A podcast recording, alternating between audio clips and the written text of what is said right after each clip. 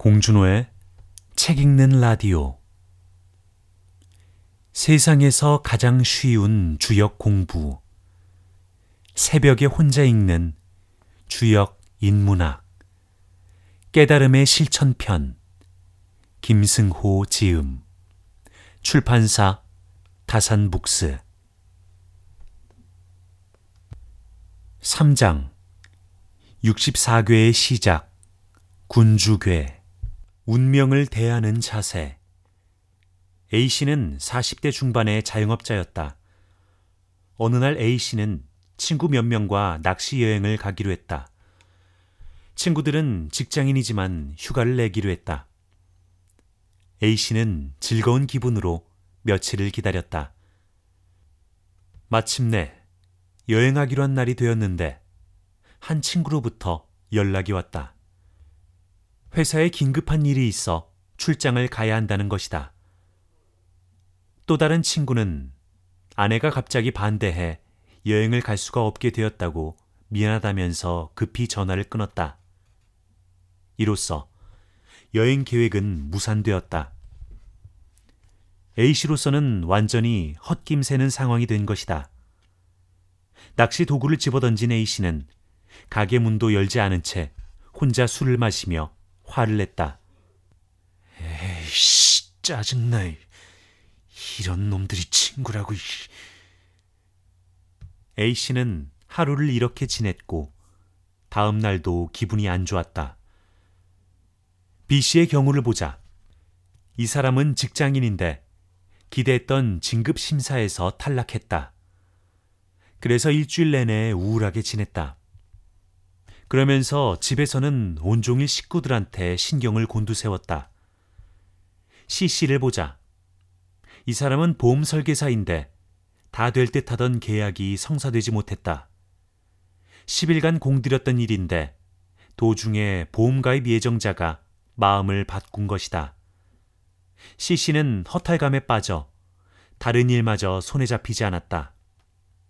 지금 이야기한 A, B, C의 일은 실화인데 이런 일은 세상에 아주 흔하다.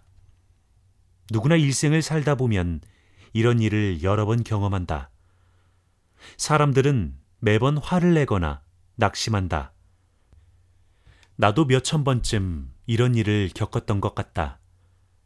일이 꼬이는 것, 잘 되다가 망가지는 것, 배신당하는 것, 기대한 대로 되지 않는 것 등 이런 일은 참으로 많이 일어난다.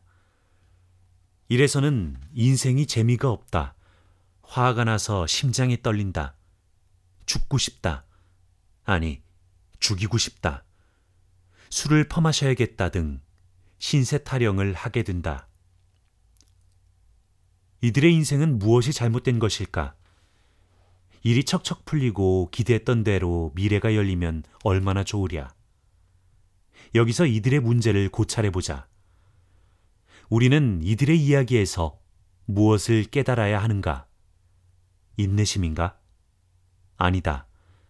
미래의 일을 미리 알라는 뜻인가? 그것도 아니다.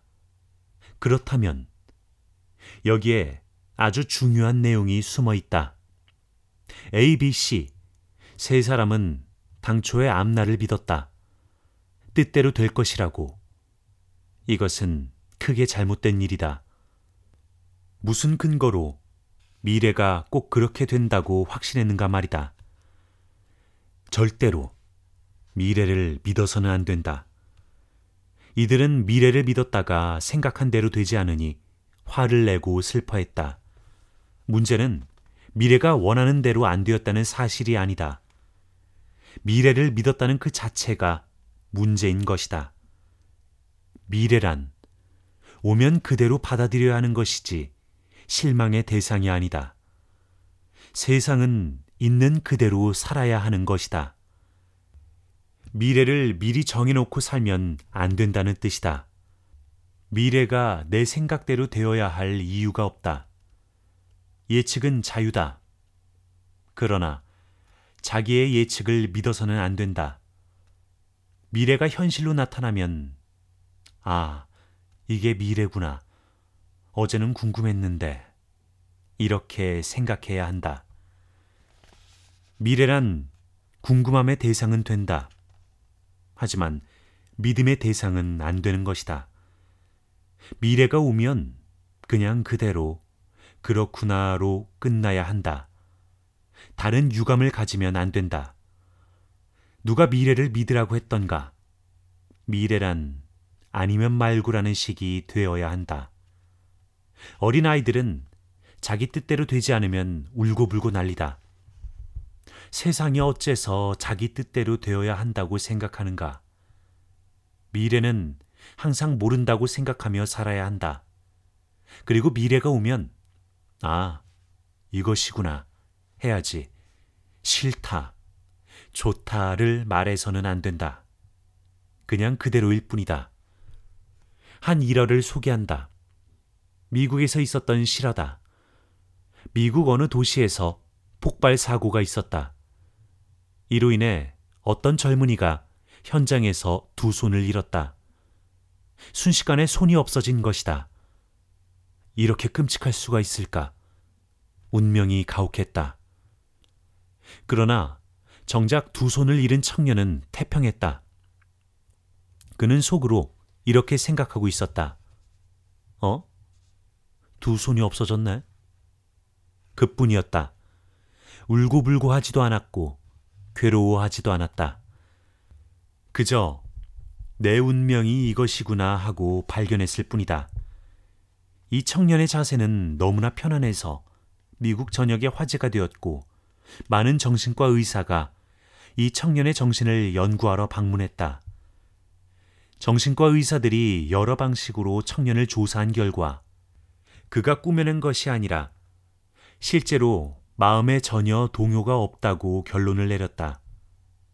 이 청년의 마음은 그 사건 자체보다 유명해졌다.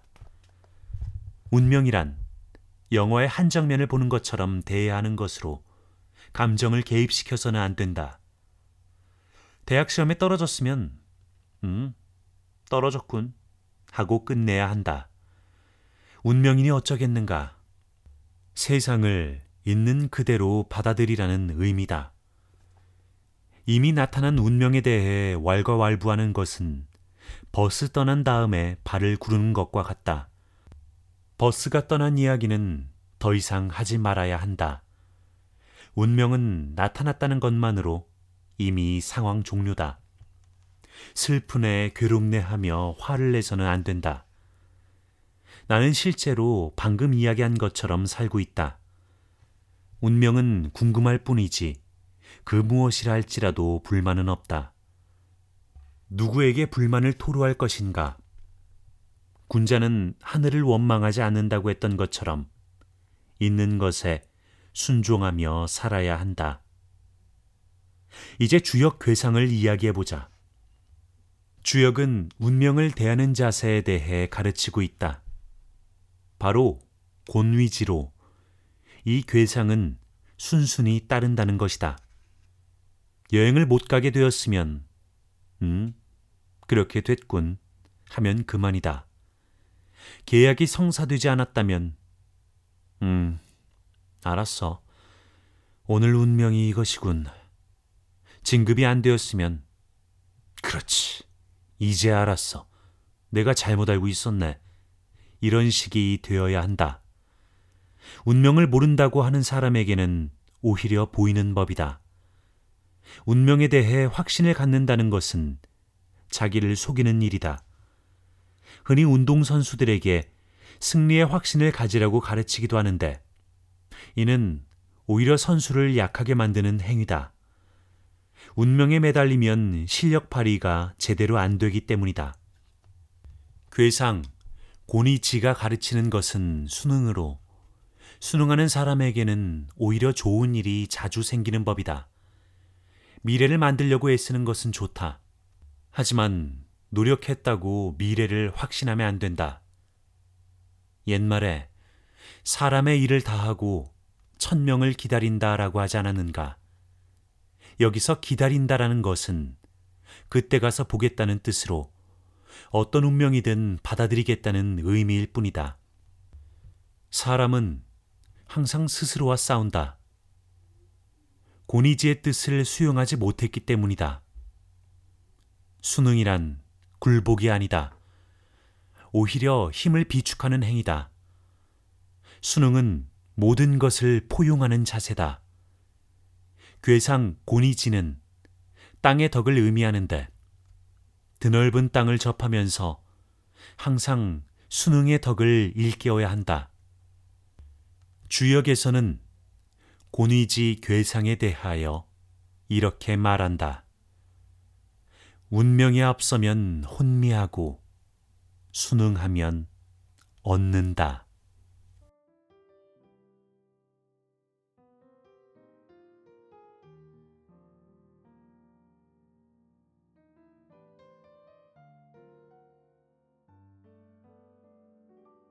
안녕하세요. 성우 공준호입니다.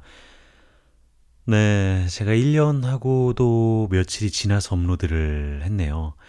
이전 에피소드를 업로드한 지 1년이 안 됐다고 생각을 했는데 1년이 넘었었습니다. 아, 굉장히 오랜만에 이렇게 녹음을 한 셈이 되네요. 아무튼 2019년 첫 작품으로 초은 김승호 선생님의 저서 새벽에 읽는 주역 인문학 깨달음의 실천 편 중에 이 두 편을 아, 두 이야기를 제가 낭독을 했습니다. 어, 제가 이 책을 알게 된 경로는 어느 블로그에서 오늘 낭독한 이 이야기를 옮겨놓은 것을 읽고 관심이 생겨서 읽어보게 됐습니다. 어, 저는 이 사주팔자, 뭐 주역 이런 거에 굉장히 관심이 많아요. 뭐, 어, 이것 말고도 뭐 초자연적인 이야기나 흥미를 잡아끌 만한 이야기들에도 관심이 많은데, 특히 요즘은 이 사주팔자라는 것에 저의 관심이 쏠려 있습니다. 어, 그래서 때마침 그 블로그의 글을 읽고 이 책을 읽어보게 됐던 것이죠. 어, 이 사주팔자라는 게 인간의 삶을 여덟 글자를 통해서 점쳐보는 거잖아요. 어, 저는 뭐랄까, 이, 뭐, 사주, 주역, 뭐, 이런 게 이 세상에 원리라는 게 있다면 그걸 인간이 이해할 수 있게 풀이한 도구다, 뭐, 혹은 뭐 방정식이다, 뭐, 이렇게 생각을 합니다. 그래서 뭐 남들이 뭐라고 하든 또 그쪽에 관심이 가고요. 아, 또 우리가 뭐 알 수 없는 신비의 세계잖아요. 뭐 미래를 점쳐보고 한 인간의 인생을 본다는 게 그래서 아주 많은 관심이 가는 것 같습니다. 어, 여러분은 또 주역, 사주 뭐 이런 거에 대해서 어떻게 생각하실지 참 제가 궁금합니다. 어, 그래서 뭐 이메일을 통해서 그 이야기를 받고 싶다 그런 건 아니고요. 아마 관심이 있으시니까 뭐 낭독을 듣고 이 뒤에 덧붙이는 말도 들으시는 게 아닐까 하는데 맞나요? 맞으시면 뭐 리뷰 뭐 그렇다 남겨주시면 제가 찾아서 한번 읽어보도록 하겠습니다. 어, 이 책의 저자이신 김승호 선생님은 이 책 말고도 돈보다 운을 벌어라, 사는 곳이 운명이다 등 뭐 이것 말고도 엄청나게 여러 책들을 쓰셨어요. 그래서 이 방을 듣, 이 방송을 듣고 사주 말고도 뭐 풍수질이나 운, 뭐 기타 여러 가지 관련된 것들에 대해서 좀 더 알아보기 원하시는 분들은 김승호 선생님의 다른 책들을 찾아서 읽어보시면 좋을 것 같다는 생각이 드네요. 어, 마치기 전에, 음, 이번에 제가 한 번도 해보지 않은 걸 해보려고 합니다. 어, 다음 책 예고인데요. 다음 책은 김현수 작가님의 청춘의 문장들입니다. 요즘 제가 오디오북으로 녹음하고 있는 책인데 역시나 시인이시라 문장을 매우 아름답게 쓰셨더라고요. 에세이고요. 어, 저도 녹음을 하면서 굉장히 빠져들었습니다. 그래서 이렇게 한 번도 안 해보는 다음 책 예고를 덧붙이게 됐네요. 자세한 이야기는 뭐 다음 편에서 하고요. 그럼 이만 마치겠습니다. 들어주셔서 고맙습니다.